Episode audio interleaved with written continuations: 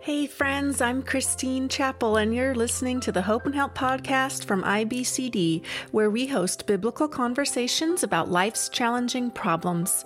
In this episode, I chat with Sharon Betters and Susan Hunt about their book, Aging with Grace Flourishing in an Anti Aging Culture. For more help on the topics we discussed today, visit ibcd.org forward slash hope and help, where you can access notes from today's episode and browse related resources from our digital library. Before we get started, let me introduce you to my two guests. Sharon Betters is a mother, grandmother, great grandmother, pastor's wife, and co founder of Mark Inc. Ministries, where she is the director of resource development. Sharon is also the author of several books, including Treasures of Encouragement and Treasures in Darkness, and is the writer of Daily Treasure, an online devotional. Susan Hunt is the widow of Pastor Gene Hunt, a mother, a grandmother, and the former director of women's ministries for the Presbyterian Church in America. Susan has written over 20 books, including Spiritual Mothering, the Titus II model for women mentoring women. Hey there, Sharon and Susan. Thank you both so much for joining me for the show today. Thank you for having us, Christine. It's a privilege. Thank you.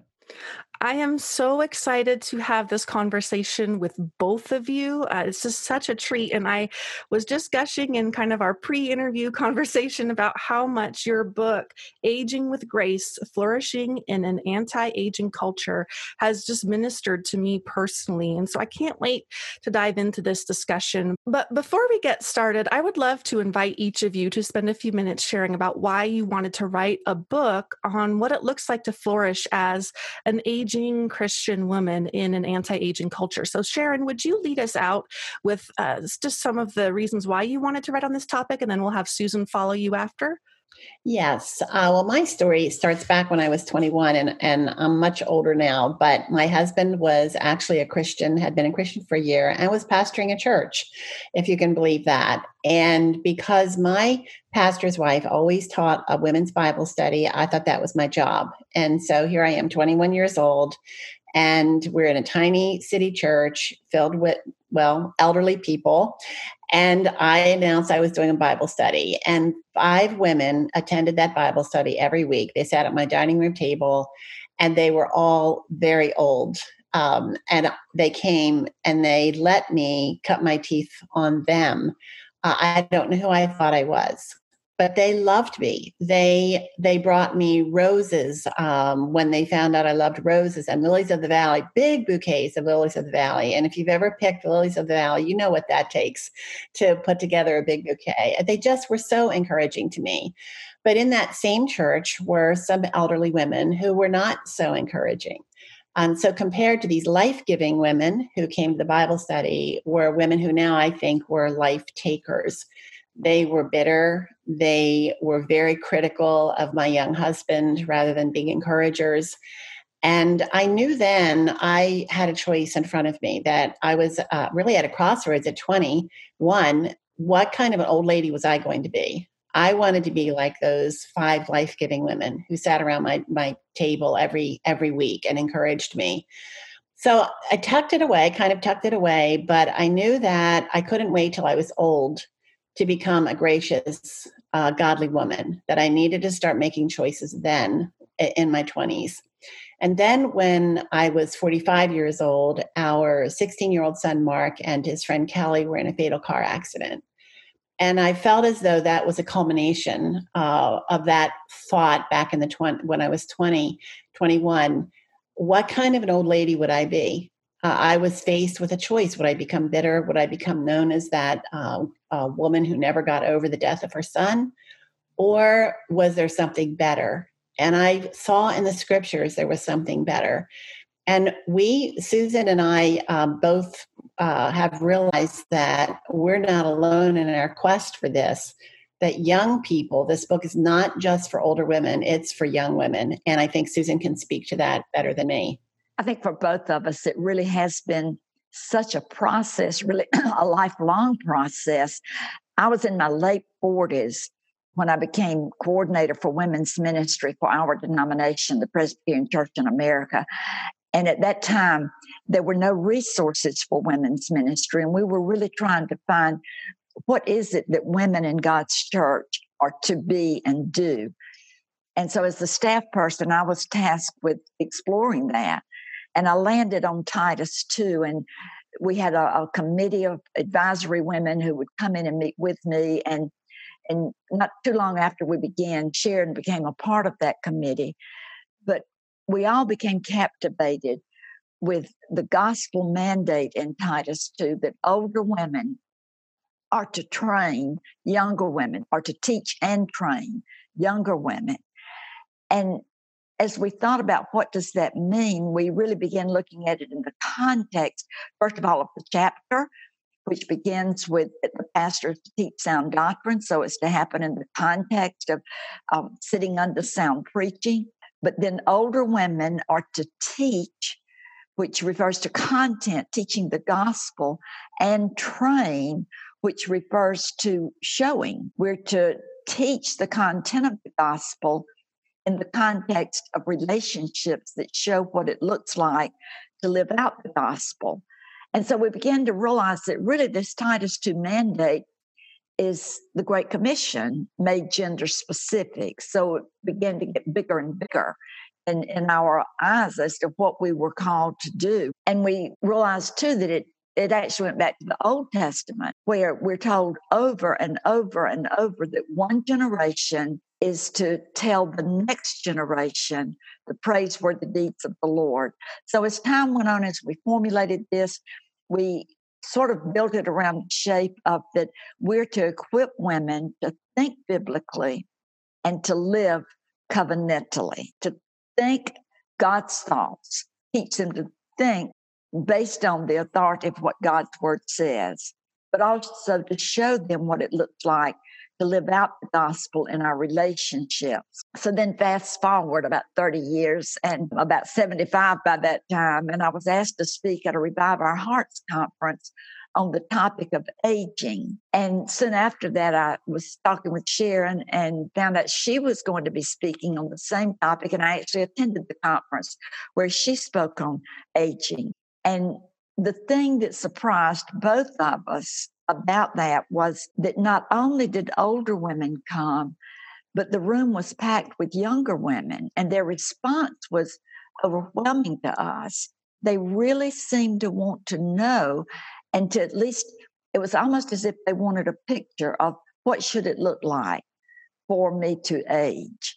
What, what should I be aiming for? And so Sharon and I began talking and praying, and thinking, this is bigger than what we were really thinking about. And by that time, I'm realizing that I'm pushing 80 and I'm feeling old. Before I didn't feel old, but now I was beginning to feel old. And so we were asking ourselves the question what will it mean to glorify God as older women? And we landed primarily on the promise in Psalm 92 the latter part of that psalm, it climaxes with these words The righteous flourish like the palm tree and grow like the cedar in Lebanon. They are planted in the house of the Lord, they flourish in the courts of our God. They still bear fruit in old age. They are ever full of sap and green. And I'd read that for years. But at this point, it really captured my heart in much the same way that Titus 2 had captured my heart and invaded my life 30 years before. So then we began thinking, how are we supposed to steward what we're learning? We were learning so much and we were so excited about God's promise that we really can flourish even in old age. And so we realized that be good stewards of this, we needed to to write it. I think we can both say we learned far more than we teach. It was such a wonderful adventure for us. And we really saw it as another layer of Titus 2. Now we're to really equip women. We, we've reached the age where we can call back to them and tell them the beauty and the wonder and the joy of aging with grace. So, because of that, we really want it to be a book that hopefully older and younger women study together. And so we have written a leader's guide. You can find that at agingwithgrace.online as well as other resources. And I would just second that that you said you hope that, you know, older women and younger women will go through this book together. And I will just say as a 30 almost 38 year old mother, married mother, this book has just so ministered to my soul. This as a younger woman knowing that, you know, Lord willing, I will be able to reach an older age and, and be able to apply just the various pieces of biblical wisdom you share in this book and see God even working through the highs and the lows of life, right? Because you guys both are so transparent in this book to share. You know, this wasn't always easy.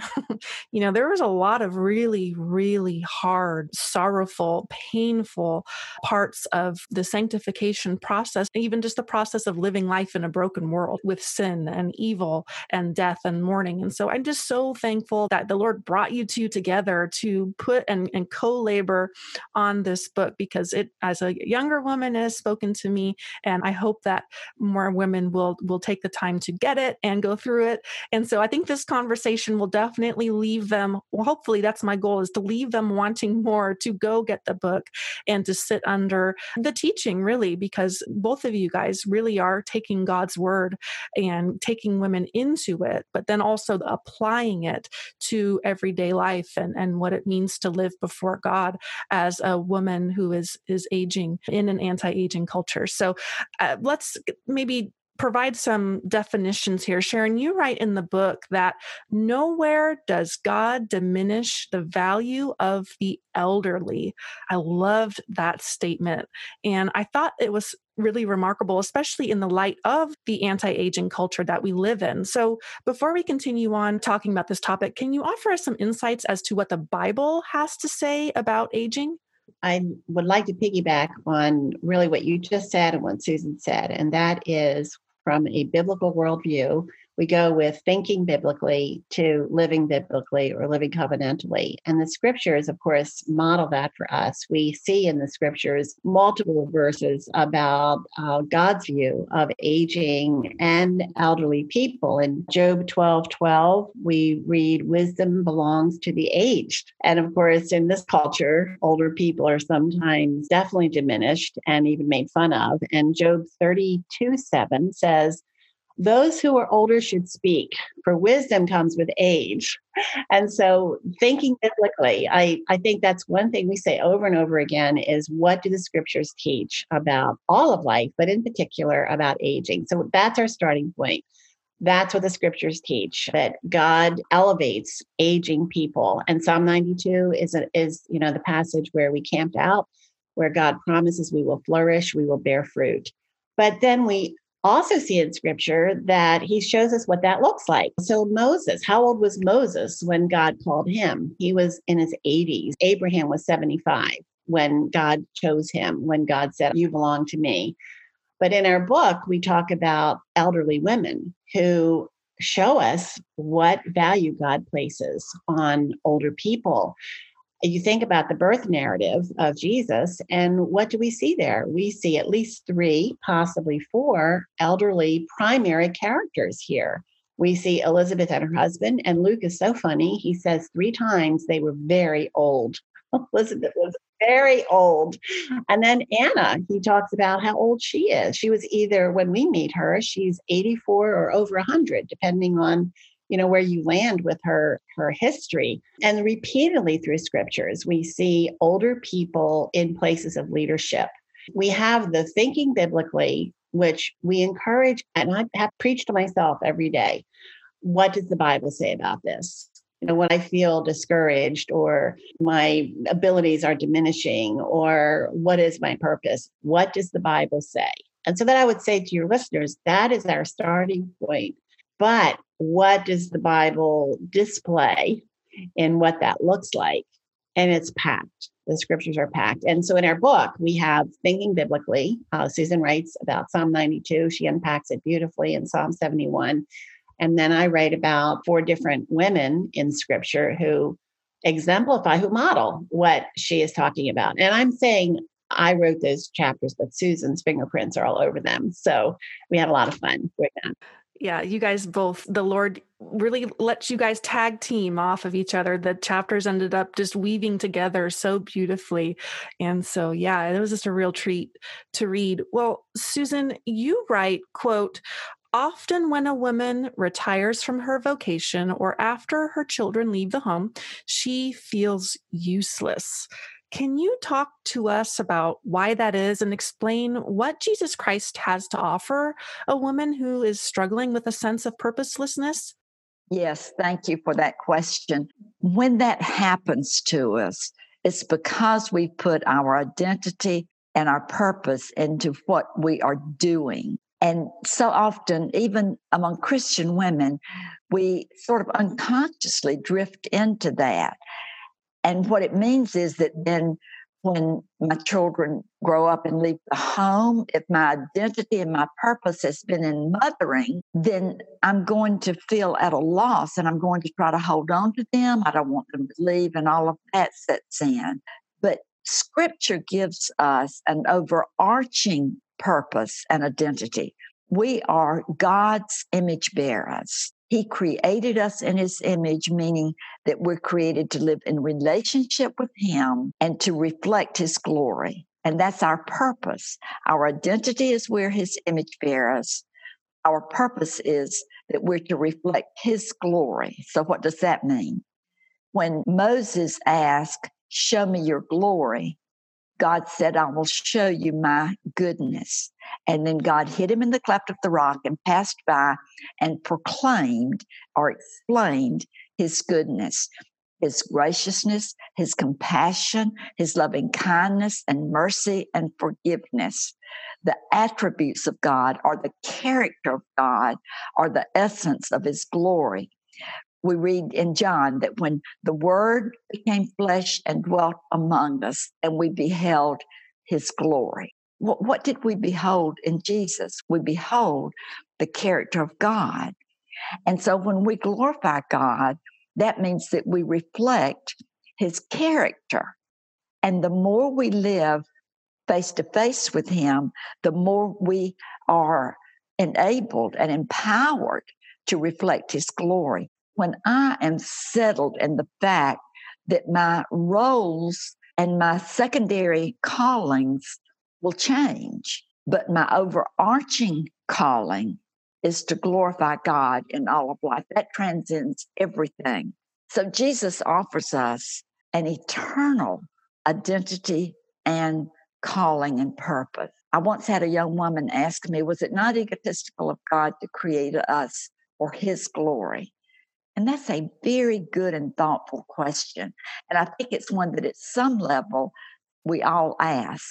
I had never been asked that question at the time, and I just said, Lord, help. And He did. But then it occurred to me what other purpose could we have that would give us significance? If I'm created for my glory, that's destructive. But yet, if I'm created for God's glory, that's life giving. It's eternal. It's amazing. I can actually reflect the character of the God of love and mercy and goodness and truth and beauty. I think we need to be sure that we're discipling women to understand that our purpose is God's glory, and every other purpose is an extension of that. I'm to reflect His glory as a mother or as a wife, as a daughter, as a single woman. For me right now, it means I'm learning to reflect God's glory in a very new place. My my beloved husband went to heaven 14 months ago. And so learning to glorify God as a widow is a new place for me. But it's it's an exciting thing to think these are not wasted years. I have the privilege of understanding what it means to reflect God in this new place. And his faithfulness to me has been so amazing. So it comes down to understanding that our purpose is to glorify God and enjoy him forever as the Westminster Shorter Catechism begins. Susan, I'm so thankful that you unpacked that the way that you did because when I was reading your book, it actually came at a time where I have been struggling with some very minor eye issues, so just some blurriness and soreness, and and I've had to go to the doctor, and thankfully I've I've got you know some new glasses, and then taking some steps to try to uh, provide some relief and take care of my eyes. But when I was reading your book, even though this is a very you know minor thing now, it caused me to reflect and say, you know, one day my eyesight might be taken away and I won't be able to do the things I do now, like write or, po- I mean, maybe I could learn, you know, through other tools how to do those things. But the way that I do them today, if I would be able to learn a new way to type on a computer or to produce online broadcasting and things, it would look a lot different. And so I had to really sit and think, well, what would that mean for me? I mean, would I get cast down into despair because the things I enjoy to do are are stripped away because my body begins to deteriorate? And I was just comforted by again what you've written about the purpose being to glorify God. And the thought immediately came up. I think it was just the comfort of the Holy Spirit saying, well, if that happens you're just going to find a new way to glorify god with your with your life you know and so that really gave me a sense of oh okay well, I can do that, you know? And so instead of just thinking about how crippling, and of course, I don't want to pretend like there wouldn't be grief in losing that, but just there's hope. And I think that's the difference is when we live for our own glory, you know, the glory of Christine being able to write or do the things I enjoy doing in ministry today at the age 37. If I live for that, well, then yeah, when it's taken away, how crushing you know that is but if if like you say and the word tells us that our purpose is to glorify god you know, that's something that i can do when i'm bedridden. You know that's something that i can do as i'm taking my last breaths and just glorifying god by resting in his grace and the righteousness of his son and all that he has done for me that i don't it's not based on my works and what i'm able to do that bring him glory even in those moments i can rest secure in him. And so thank you again just for that reflection. It was really a comfort to me as i was wrestling again with some just minor physical issues. Well, sharon i want to have you talk a little bit more about your story. I just want to thank you too for for sharing about it in the book. And you you write about a season of life when within a six month span you and your husband chuck were unexpectedly alone. Uh, you had a child going to college, a t- child graduating college, one getting married, and then, like you mentioned before, your youngest son, Mark, died in a fatal car accident.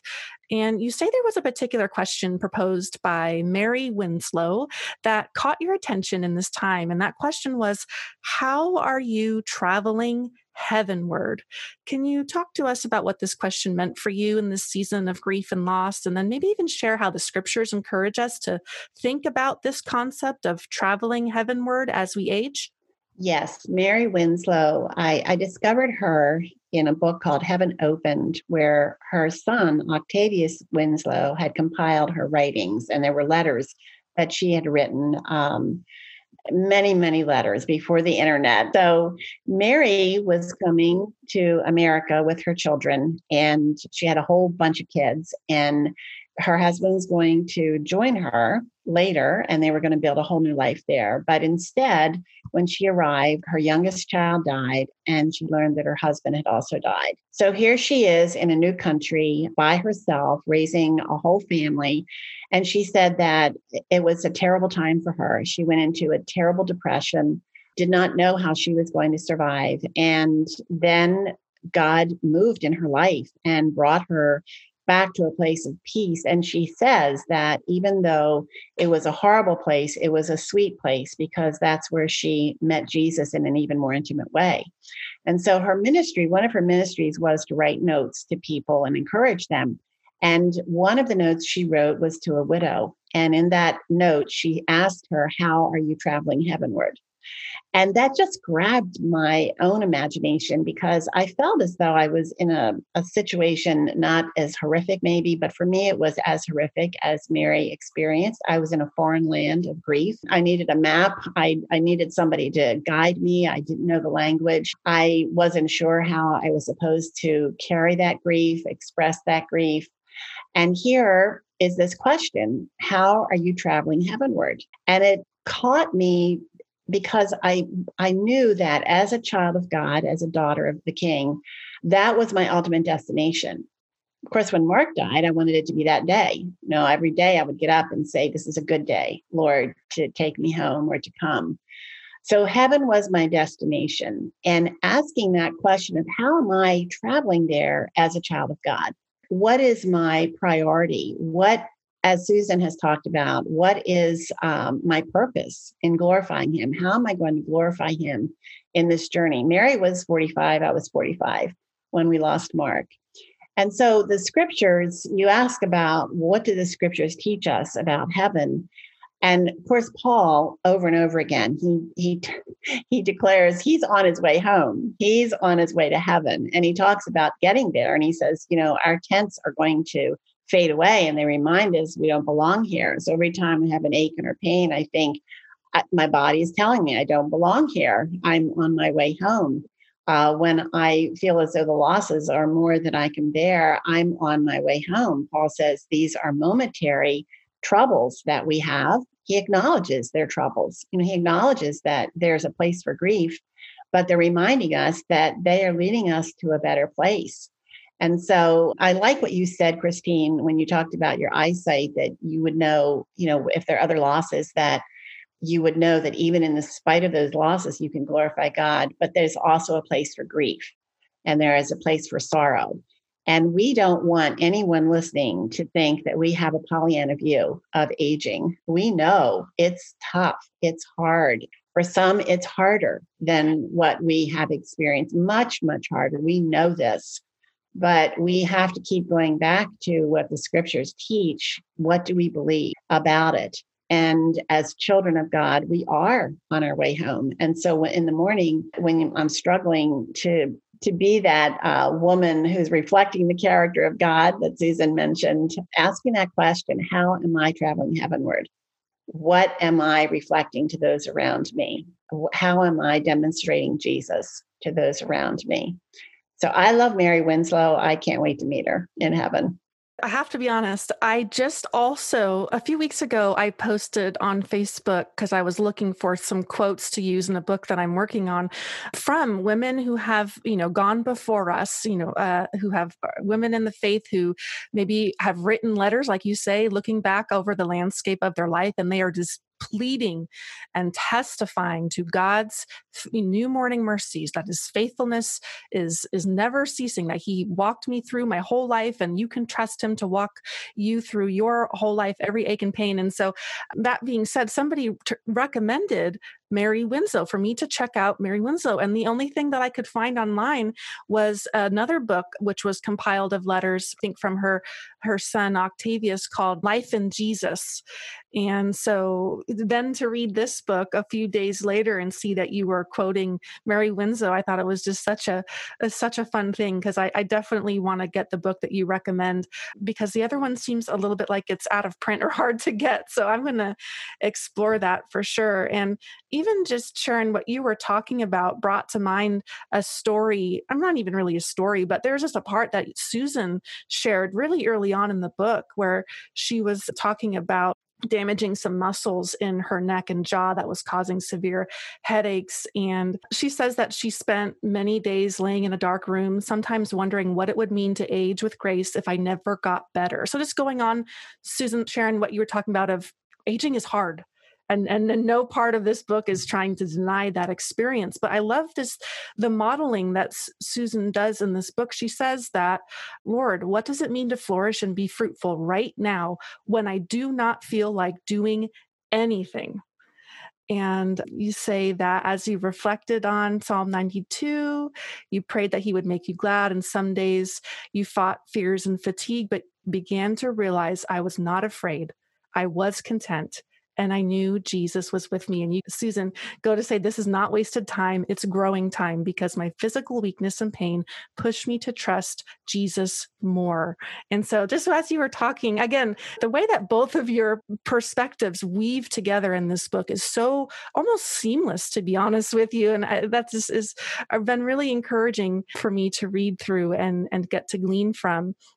Now, Susan, there is a particular chapter where you write about what it means to flourish and be fruitful in old age. You write, quote, as counterintuitive as it sounds, flourishing is a slow and progressive death that brings abundant life. Can you explain what you mean by that statement and help us gain some perspective about what it means to flourish and be fruitful in our older years?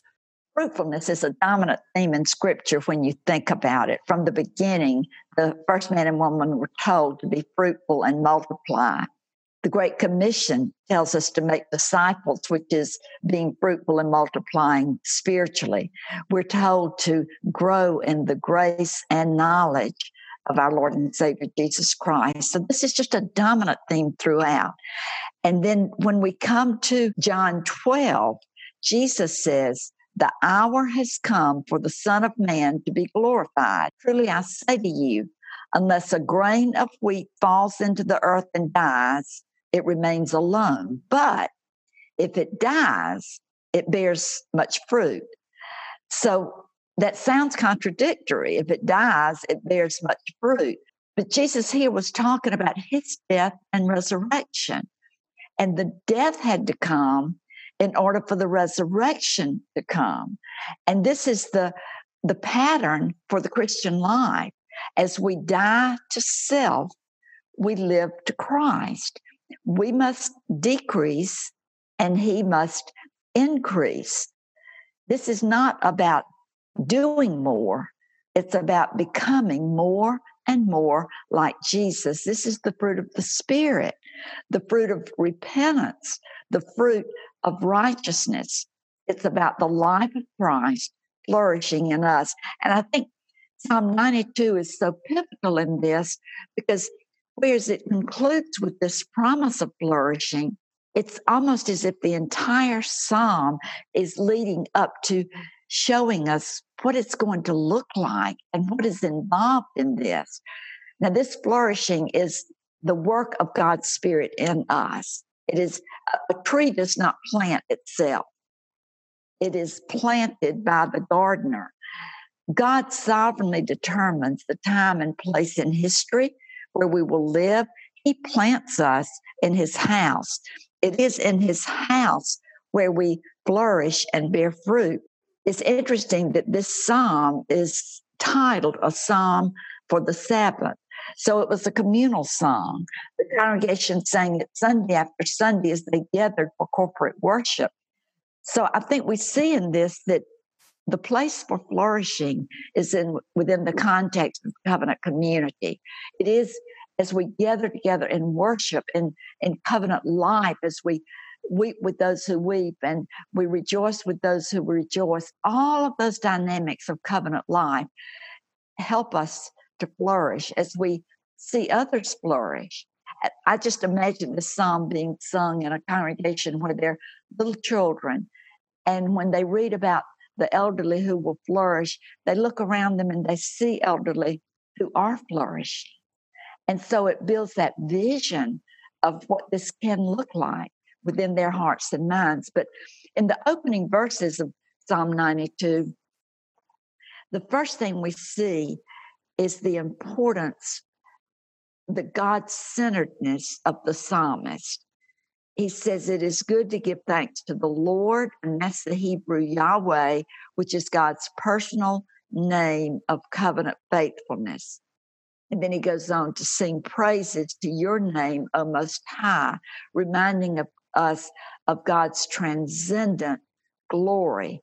And isn't this really how Jesus taught us to pray?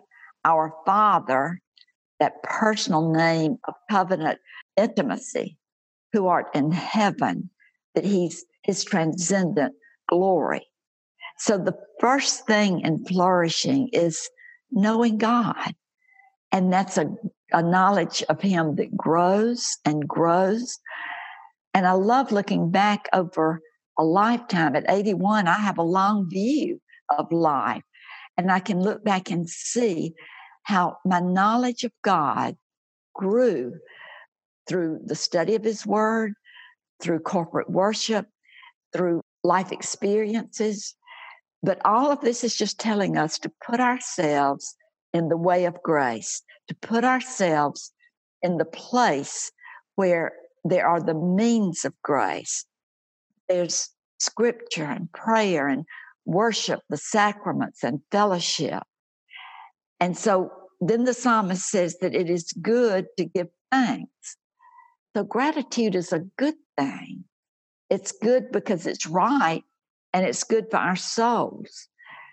But we have to be careful that we don't make this a work by saying, okay, I'm going to start thanking God for 10 things every morning. But no, it's praying that God, by the transforming power of His Spirit, will give me a heart that is filled with gratitude. And then the psalmist goes on to say, to declare your steadfast love in the morning and your faithfulness by night.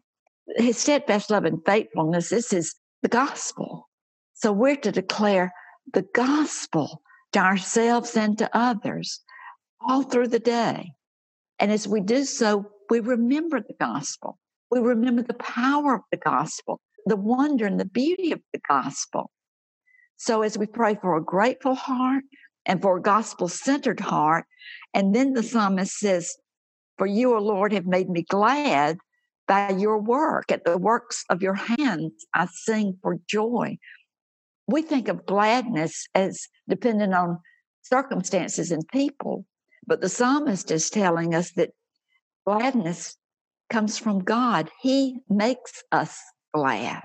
As we were studying this, and I had been studying it and just living in it for, I guess, a year as we were writing the book, and when my husband was hospitalized, and this continued to be the pattern of my prayer life. Lord, help me remember who you are. Remind me daily who you are, that you are my Father and you are the transcendent Lord of glory. You are in sovereign control of everything going on in our lives right now. Father, give me a grateful heart, even as I'm watching my, my husband decline. Give me a grateful heart and enable us both to flourish even in this time. And give me a glad heart. That seemed almost ridiculous to pray. How can I have a glad heart as I'm watching my husband die? Amazing as it is, God answered that prayer and he gave me a heart of gladness. He caused me to begin to focus on where Gene was going, what he was going to be experiencing, the full joy and gladness of our salvation when we see our Savior face to face. And at the moment he took his last breath, I was flooded with that gladness for what he was experiencing. And so, this is what flourishing is it's in the dailiness in the life and in the death of life, we actually can flourish because we know God better. It's just such a beautiful thing. Absolutely. And uh, just you even sharing just now reminded me of a quote you, you shared in the book. You say that the repetition of declaring the gospel to ourselves gradually becomes the melody of our soul. And I think what you just explained right there is, is exactly how the Lord, through his spirit, made the gospel the melody of your soul, even in the face of death and grief and loss. And so thank you so much for for sharing just a little bit of a peek as to what that looks like in real life. You know, as you said, how can this be that I can have a glad heart in Christ while I'm watching the love of my life perish. And I'm just really, again, thankful for the perspective you offer and just pointing us back to the sufficiency of the gospel to to enable us to have that perspective even when um, life is is hard and it hurts with what we're going through christine let me add one thing that what you and sharon both have said about grief is so true what i learned through this I was grieving, but I was also joyful. And I thought, how can that be? I, I began to think of how Peter tells us we grieve, but not as those without hope. And uh, that is so true. We grieve in the context of hope. And we also grieve in the context of a joy that transcends our grief. And so the grief is real. Learning to live alone is real, but it's in the context of a joy and a peace that is immeasurably more than anything I could ever have imagined. I, I go through my day praying from Psalm 21 Make me glad with the joy of your presence. And he does. I love Elisabeth Elliot uh, in her book, Suffering is Never for Nothing. She talks about the terrible truths of life lived you know this side of heaven in this world full of curse and sin and death and brokenness and so we have those the realities of grief like what we're talking about there's the re, the real hurts the real pains the real loss the real sorrow and those real tears right the real heartbreak and those are the terrible truths of of living in a fallen world under the curse. But then we have the wonderful facts, right? So it's like we are holding one in one hand and one in the other. We've got terrible truths, and yes, we're acknowledging that they're there, but then we also have the wonderful facts facts of the gospel, which offer us another perspective. It, uh, they offer us another kingdom to live for. They offer us another a hope, a realistic hope to look to. And so I think that in this book, even I'm seeing echoes of of that contrast. Where yes, we're acknowledging the hard realities of aging, and and all of that comes with it. But yes, there are wonderful facts that give us perspective in Christ, so that we look at those terrible truths in the context, like you said, Susan, of hope. And I think that is just so important. And that is a perspective that I personally, walking with the Lord for the short amount of time that I have, I'm starting to see that become the melody of my soul, the, the reflex of my heart when something goes wrong in life. Now, I'm not saying that's perfect all the time, but I'm starting to see what you guys have testified to in this book is that He really does do that for us as we continue to re- renew our minds by his word, the power of the spirit really does enable us to have that perspective of hope and gladness, even in the midst of our pain. And Sharon, I love that immediately after Susan wrote that chapter about thinking biblically on flourishing and fruitfulness as we age, you dive into, again, what we're talking about, what it looks like in the face of really hard, hard situations like family estrangement, grief, loneliness, widowhood, and helplessness. You say that sometimes as women get to this particular season of life, they feel like it's just too late. God's not going to do anything else in my life. He can't work through me. I, there's too much mess. Um, I, I'm done. And so, is there a particular narrative in the scriptures that offers hope for women who find themselves wrestling with those type of thoughts? Well, one of the women we talk about uh, in the book is Naomi. And I think she's just the perfect woman to go to if we could sit at her feet and have her tell us her story. But of course, we have her story in scripture. And Naomi would be one of those women, I think, who would look back and say, I think we made some mistakes along the way. Her husband decided that they needed to leave Bethlehem when God sent a famine. God sent a famine to discipline the Israelites to turn their hearts back toward Him. And similar to what Abraham did, concluded God could not feed them in a famine. And so he took his family to Moab. We don't know if Naomi was a part of that decision or not, but here she is in Moab, which is a godless, horrible, idol worshiping people who knew nothing about the God of Abraham. And so here she is. She has two sons and raises them in this environment and they marry two Gentile women. We don't know how Naomi felt about it because we don't know how long she was there and had absorbed the culture. But then, if you know Naomi's story, you know that terrible things happened. Her husband died, and then her sons died. And here she is a widow. And the word for widow, uh, the Hebrew word means no voice. In that culture, she had no voice. And so, what could she do? She had been planted by the Lord in as one of his people, and yet she was not with her people. So she hears that there is food once more in Bethlehem. And we can see that spark of hope, just a tiny spark, where she decides to go back home. And so I would say to the woman who is really struggling with feeling purposeless, uh, feeling as though it's too late, too many mistakes, too many broken relationships, the first step is to go back home. Uh, remember where God has planted you and go back to the word and go back to the community where he has planted you. She goes back and she's transparent. And I love that she laments transparently. She taught me how to lament. Naomi taught me how to wrestle and how to wrestle to reconcile God's love with his sovereignty because she seems hopeless. You know, God has forsaken me, but she prays for God to bless her daughters in law. So there's still something in her that believes in God's sovereignty. So she believes God's sovereignty because God, she says, God brought me back empty. I'm I'm empty now.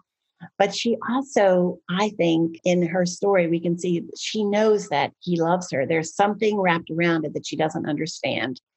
And so you can look at, we don't have time to really dig more into her story. I hope you'll get the book and read about her. But here is a woman where she must have thought it's impossible. My life is over. There's nothing left for me.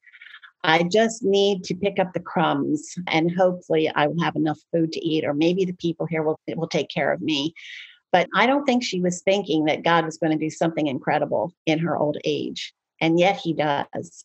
He he he does something no one could have expected. And now down through the ages, we go to Naomi and learn from her.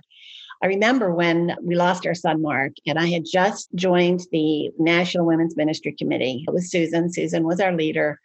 And I was in my 40s and I thought, I can't do this job. I don't know what to do. I don't have the energy for it. And I told Susan this I needed to come off the committee. And never forget her saying to me, You are teaching us how to grieve. And that's your job right now. And ladies, that might be, I think that's what Naomi's job was for me. She taught me how to grieve in a way that turned my heart toward Jesus that God did not reject her in her transparency. And so I, you know, I would say that to you, like Susan talked about, we have a whole history of life that we can look back on. And some of us, we look back and we see God's faithfulness. You may be looking back on your life and seeing all the broken places. And yet that's a story to tell to the next generation that's a story to tell to your grandchildren and and to be transparent and to say these are the choices I made. And they weren't good choices. These are the consequences. And yet God was faithful to me um, throughout my life. Uh, it's possible, I think, that this is a season of uh, looking at regrets. Do you have regrets in your life? Have you been holding on to grudges? Are you bitter because you feel that someone has hurt you deeply and you just can't let it go?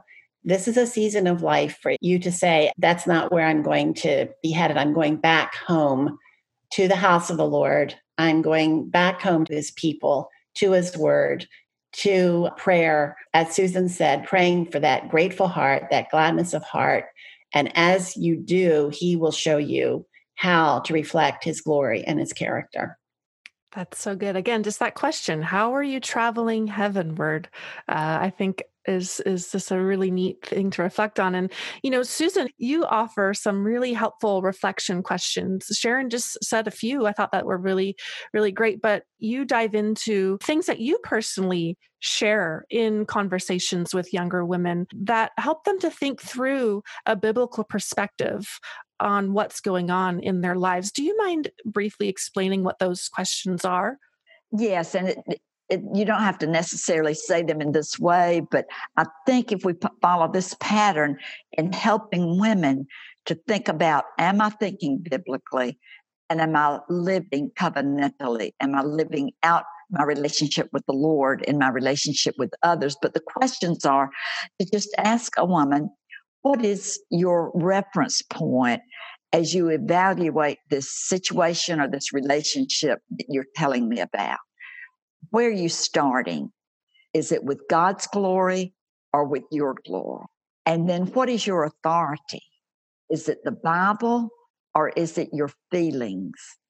And these questions help women to center back on hopefully what they know or if it's what they don't know, then it will help them to begin to think about those things.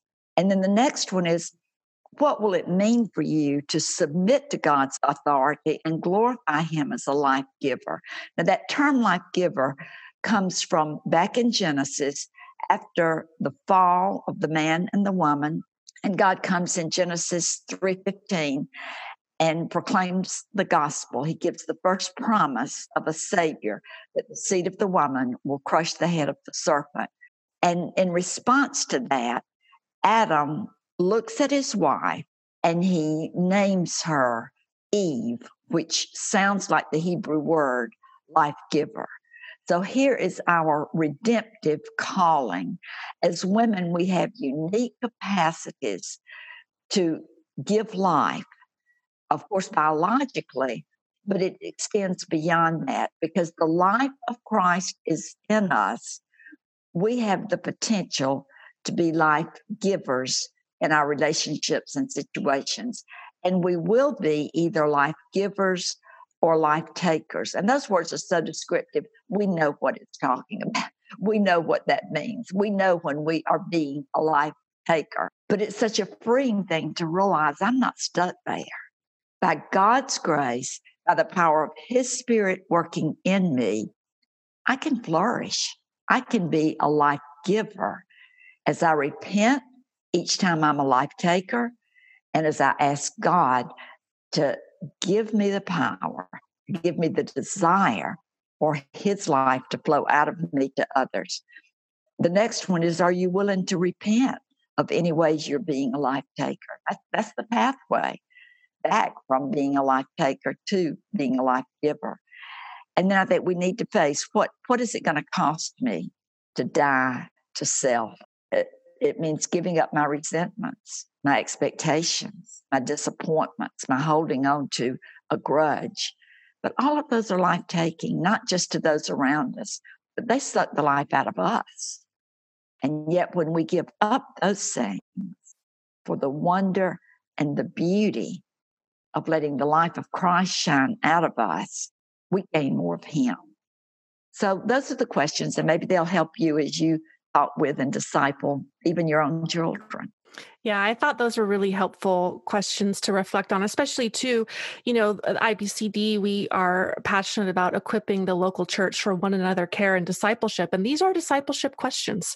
They can actually even be counseling questions in the context of a dialogue between a counselor and a counselee. So just thank you for offering those in your book. And if you didn't take notes, and the, the more conversations I have on this podcast, the more I realize I need to come up with some kind of a page for people to take notes on the conversations because the guests guests that we have on the show, God has just tremendously blessed us to have such wisdom shared in these conversations that God, you just want to you just want to write them down and, and to be able to use them. So if you're not a note taker, get a copy of the book. Those questions that Susan just shared are in the book for you. Well, we are just about out of time today for our conversation, but I do want to invite both of you to do something that I ask every guest of the Hope and Help podcast to do, which is to speak directly to the audience. Sharon, I'll have you go first. Now, there may be someone listening to this episode who feels like aging with grace is maybe impossible for her. What would you say to this woman to encourage her with the hope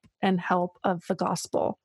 Well, I, I, think the first place to start is what is your relationship to Jesus? Do you know Jesus? Uh, have you experienced forgiveness? Have you experienced his love? And have you experienced repentance in your own heart?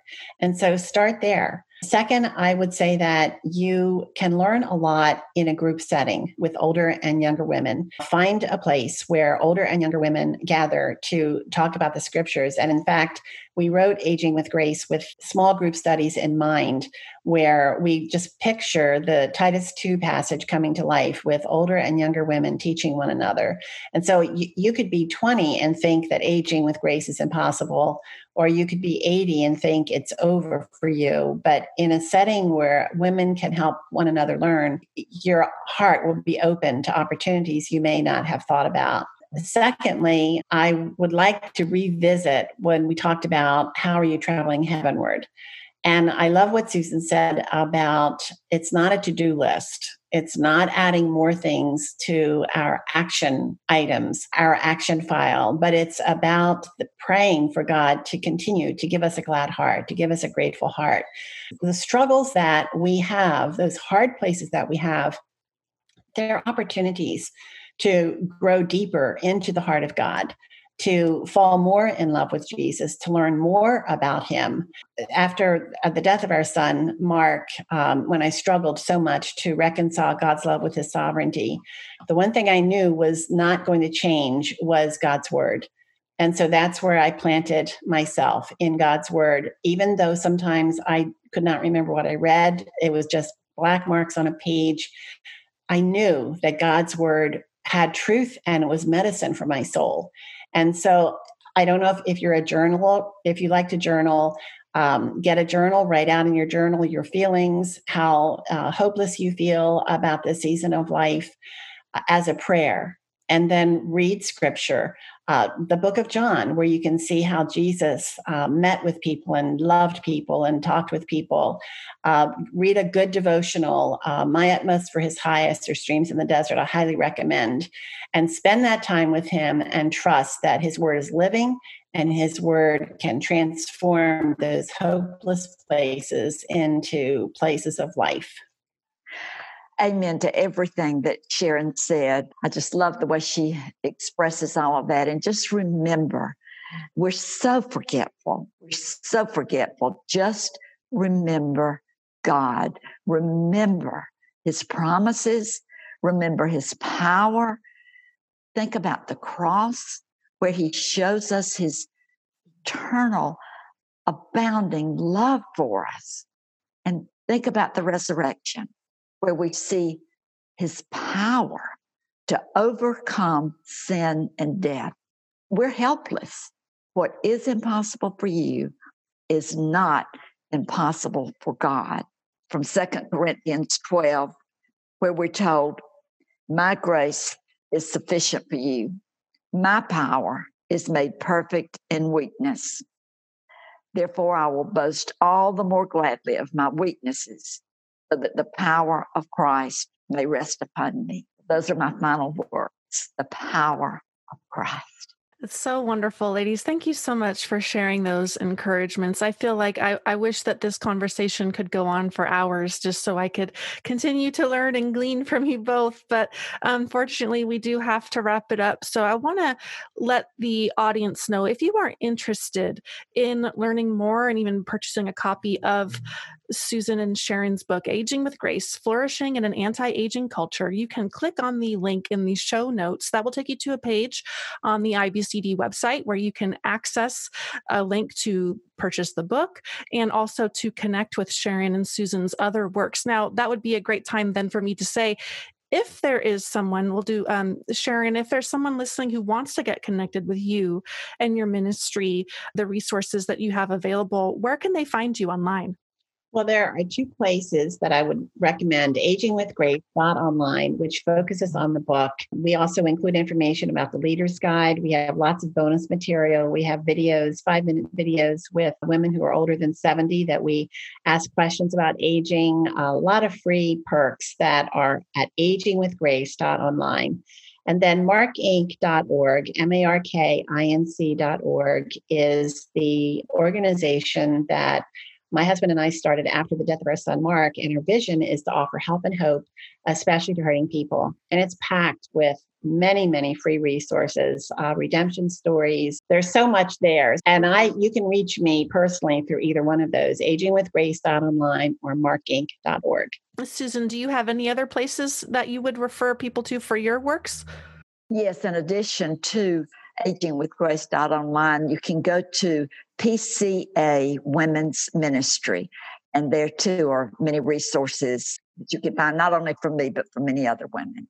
Wonderful. Well, again, thank you both so much for joining me for the podcast today. This was a really encouraging conversation. I cannot recommend this book highly enough. And so again, thank you both for joining me and I just pray that that women will be stirred up by this conversation to get a copy and and just learn what it is to think biblically and live covenantally as they age, as they grow up into Christ in this life. So thank you both so much for joining me today. Thank you, Christine. Thank you so much. Before we let you go, I'd like to remind you to visit ibcd.org forward slash hope and help. There, you can check out the show notes from today's episode. If you enjoyed today's conversation, why not subscribe to the podcast? That way, you'll be notified when new episodes release. Also, please don't keep the Hope and Help podcast a secret. If you know someone who could be encouraged by listening to this episode, please do them a favor by sharing it.